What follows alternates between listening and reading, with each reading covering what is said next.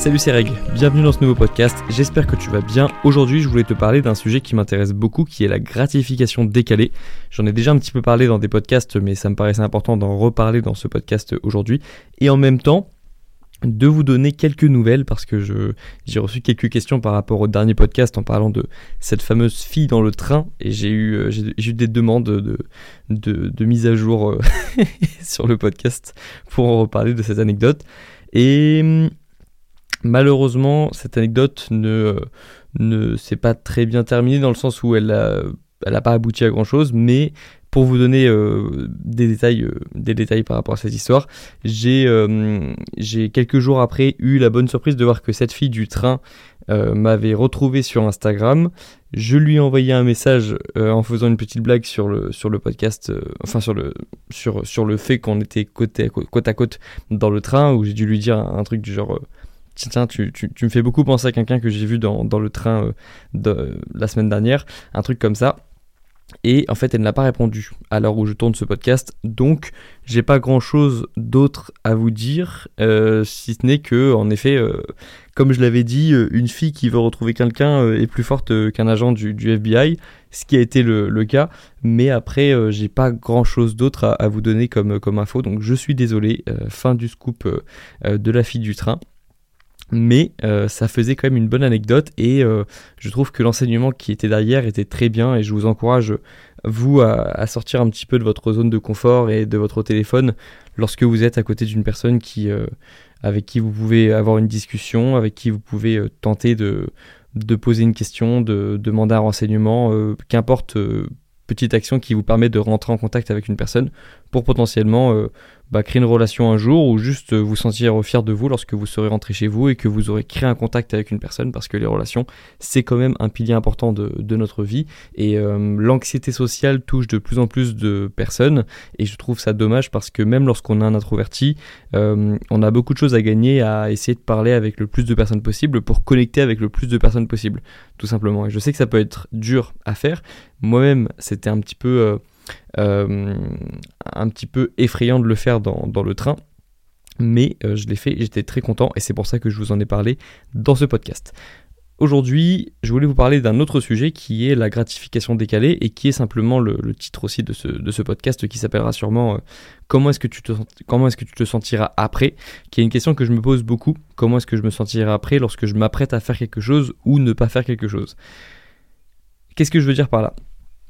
Je veux dire que lorsque je fais une action, maintenant j'ai vingt-trois ans, je sais quand même à peu près ce qu'il va se passer si je ne fais pas telle chose ou si je fais telle chose. Je sais que si je vais à la salle de sport, je vais me sentir mieux en sortant de la salle de sport qu'en rentrant de la salle de sport. Sauf si je me suis pris euh, un, un disque de vingt kilos sur le petit orteil euh, en faisant du, dé- du développé couché et que je, me, je, je, je sors avec un ongle noir, ce qui est arrivé une fois, ce qui n'est pas très agréable, mais ça n'arrive quand même pas tous les, pas tous les jours. Ça m'est arrivé une fois en, en cinq ans d'entraînement, donc c'est, c'est pas tous les jours. Mais de manière générale, lorsque je vais à la salle et que je sors de la salle, je me sens mieux lorsque je suis sorti, tu vois. Lorsque j'ai ouvert un livre et que j'ai lu quelques pages, je me sens mieux en refermant le livre que lorsque je l'ai ouvert. Lorsque je tourne une vidéo ou un podcast, je me sens mieux après avoir tourné l'épisode qu'avant avoir tourné l'épisode. Lorsque je prends euh, du temps pour jouer de la guitare, je me sens mieux après avoir joué de la guitare qu'avant. Bref, ça marche pour plein de choses. Boire de l'eau... Euh, sortir, faire une balade, réfléchir, appeler des potes, euh, parler à une fille dans le train, euh, ranger sa chambre, euh, je cherche autour de moi s'il n'y a pas d'autres euh, choses, euh, caresser son chat, il y a plein de trucs, il y a plein de trucs qui te rendent fier de toi, euh, que tu peux ressentir après les avoir faits, euh, qui te rendent fier de toi. Euh, et il y a aussi à l'inverse des actions qui ne nous font qui nous font nous sentir mal après. Et on les connaît, on n'est pas débiles, on a un petit peu d'expérience dans la vie, mine de rien, et euh, normalement, lorsque tu as vingt, vingt-trois, vingt-cinq, trente ans, tu sais à peu près ce que, ce que tu peux faire qui a le potentiel de te faire te sentir mal après.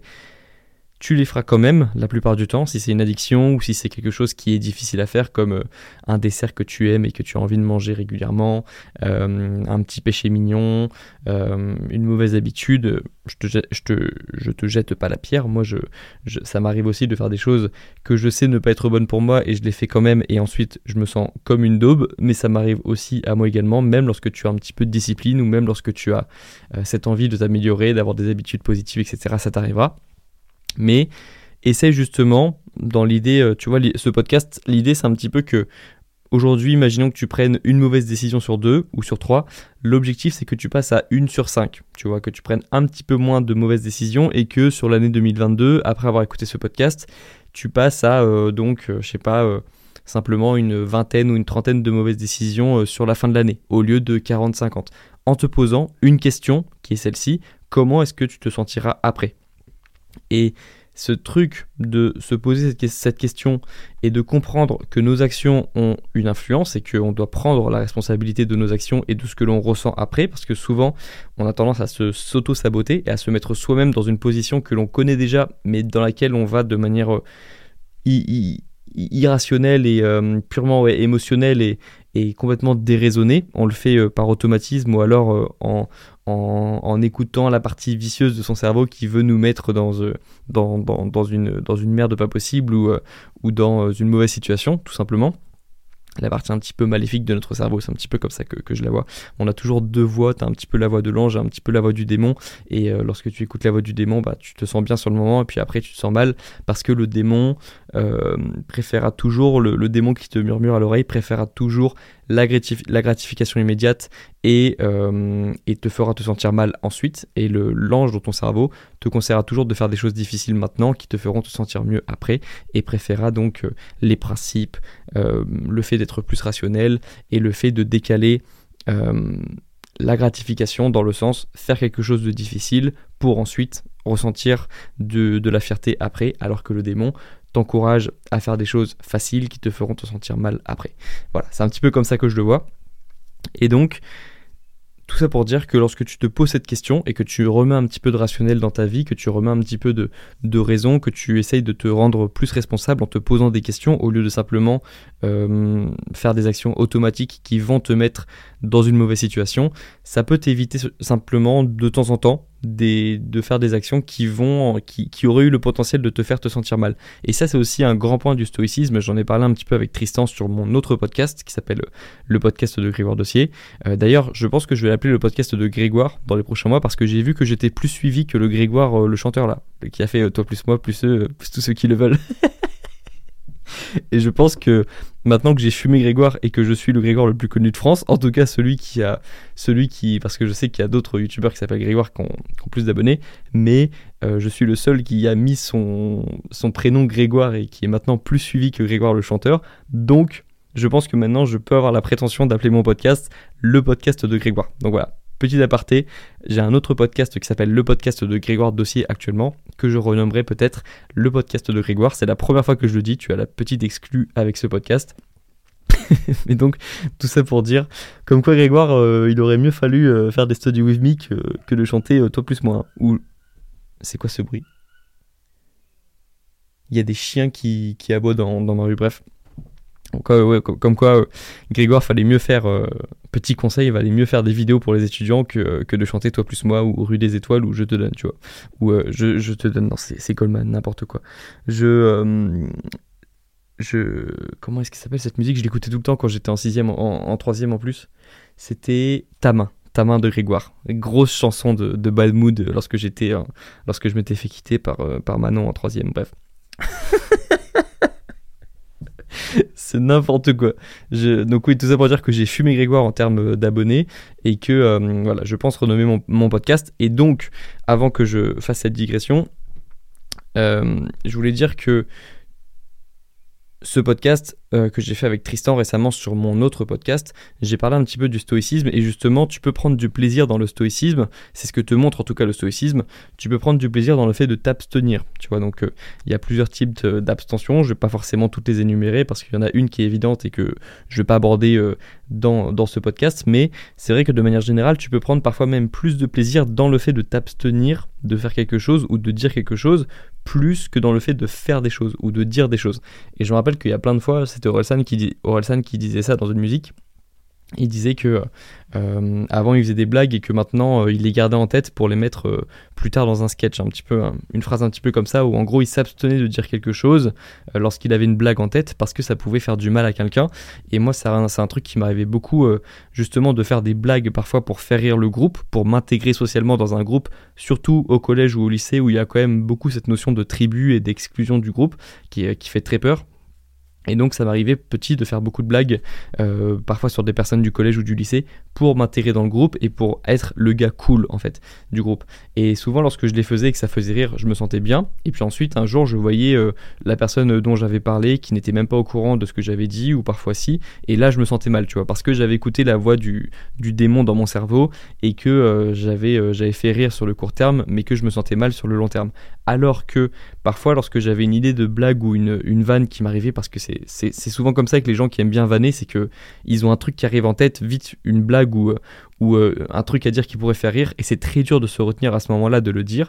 Sauf que lorsque je le faisais, je me sentais beaucoup mieux après, parce que justement j'avais eu le potentiel avec cette blague, avec cette pensée, de faire du mal à quelqu'un, et je ne l'ai pas fait, et donc je me sentais bien en fait.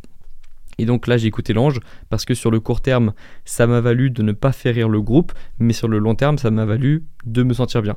Et c'est un petit peu pareil aussi lorsque tu veux t'abstenir par exemple de manger un truc que tu as dans ton placard, je sais pas, un truc que tu peux défoncer en cinq secondes et tu le sais très bien, et t'as la pulsion qui arrive, et là boum, tu essaies de réfléchir, que t'essaies de, de temporiser, tu te laisses cinq secondes pour ne pas essayer de subir cette, cette pulsion et de l'exécuter tout simplement, de ne pas être juste un animal qui a une pulsion et qui va, qui va l'assouvir. Et euh, si tu arrives à temporiser un petit peu, tu remarqueras que souvent, même des grosses pulsions comme les pulsions de manger par exemple, ou de euh, dire un truc, ou d'appeler quelqu'un euh, sur le coup de l'émotion, si tu temporises un petit peu, euh, l'émotion elle, euh, elle disparaît parfois assez vite. Il faut distinguer aussi les pulsions qui sont émotionnelles et les pulsions qui sont... Euh, euh, qui sont euh, pour ta survie, tu vois. Il y a des personnes qui, euh, qui vont trop loin dans les jeûnes et qui euh, se disent non, mais c'est une pulsion de manger, euh, euh, ou alors il y a des maladies qui entrent en jeu, euh, je sais pas, comme euh, les, les ano- l'anorexie, tu vois, qui peut, jouer, qui peut entrer en jeu, où une personne se dit non, non, là c'est pas de la faim, c'est simplement une pulsion de manger, et cetera. Alors que parfois c'est juste ton corps qui a vraiment besoin de manger. Mais là je te parle plutôt des pulsions où par exemple tu viens de manger il y a une heure et puis là tu as déjà une pulsion qui te donne envie de manger. Ça c'est plutôt une pulsion émotionnelle parce qu'il n'y a pas vraiment de besoin de. de consommer des calories pour survivre à ce moment-là.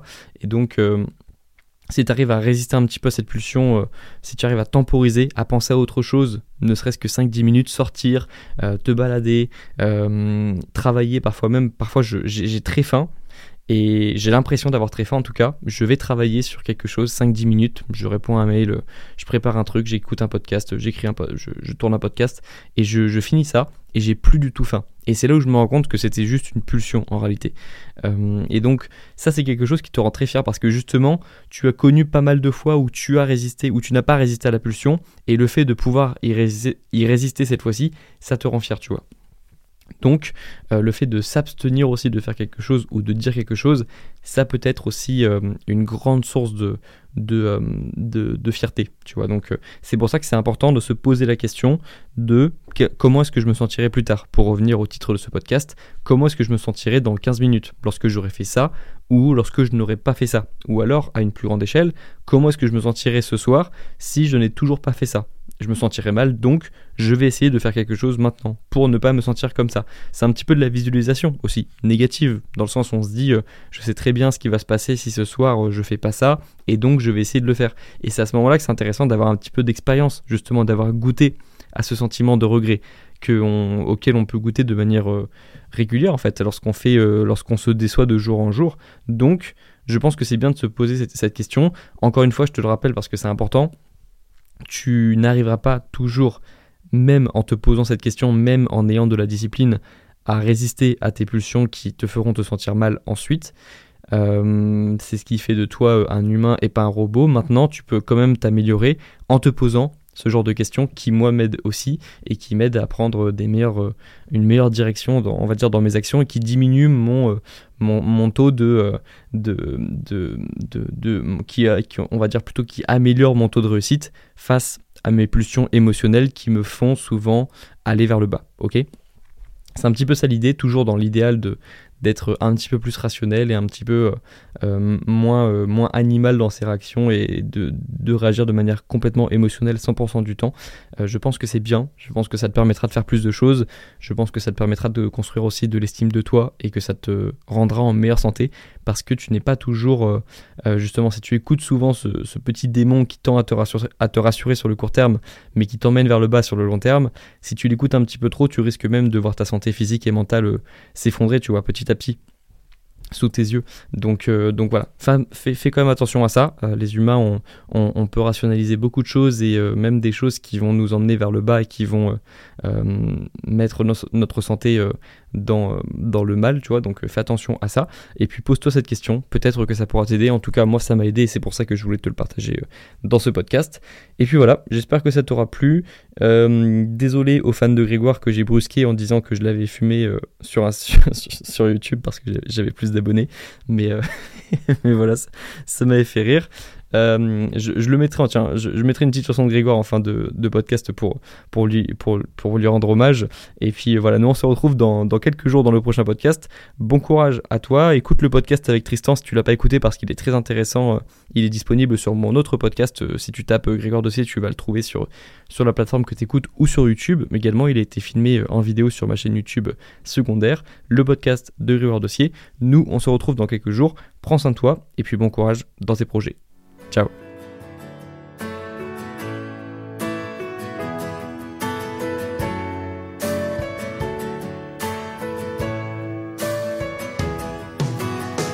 Tu sais que j'ai du mal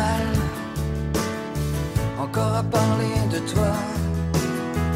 Il paraît que c'est normal, y a pas de règles dans ces jeux-là. Tu sais, j'ai la voix qui se serre quand je te croise dans les photos. Tu sais, j'ai le cœur qui se perd. Je crois qu'il te pense un peu trop. C'est comme ça, c'est comme ça.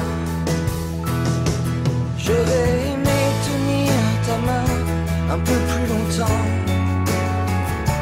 J'aurais aimé tenir ta main un peu plus longtemps. J'aurais aimé que mon chagrin ne dure qu'un instant. Et tu sais, j'espère au moins que tu m'entends.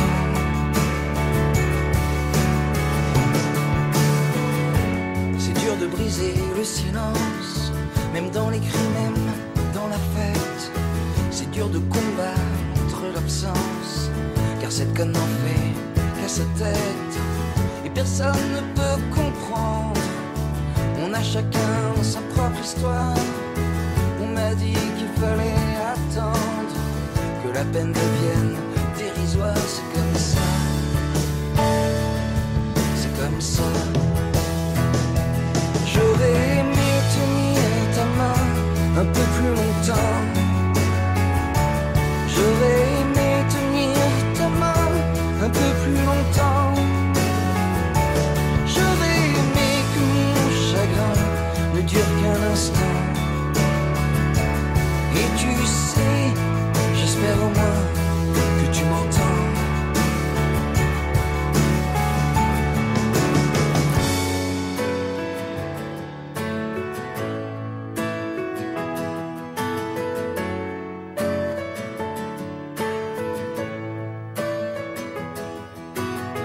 Je voulais te dire que j'étais fier d'avoir été au moins un jour un peu ton ami et ton frère, même si la vie a ses détours. C'est comme ça, c'est comme ça. J'aurais aimé tenir ta main un peu plus longtemps. J'aurais aimé tenir ta main un peu plus longtemps. J'aurais aimé que mon chagrin ne dure qu'un instant.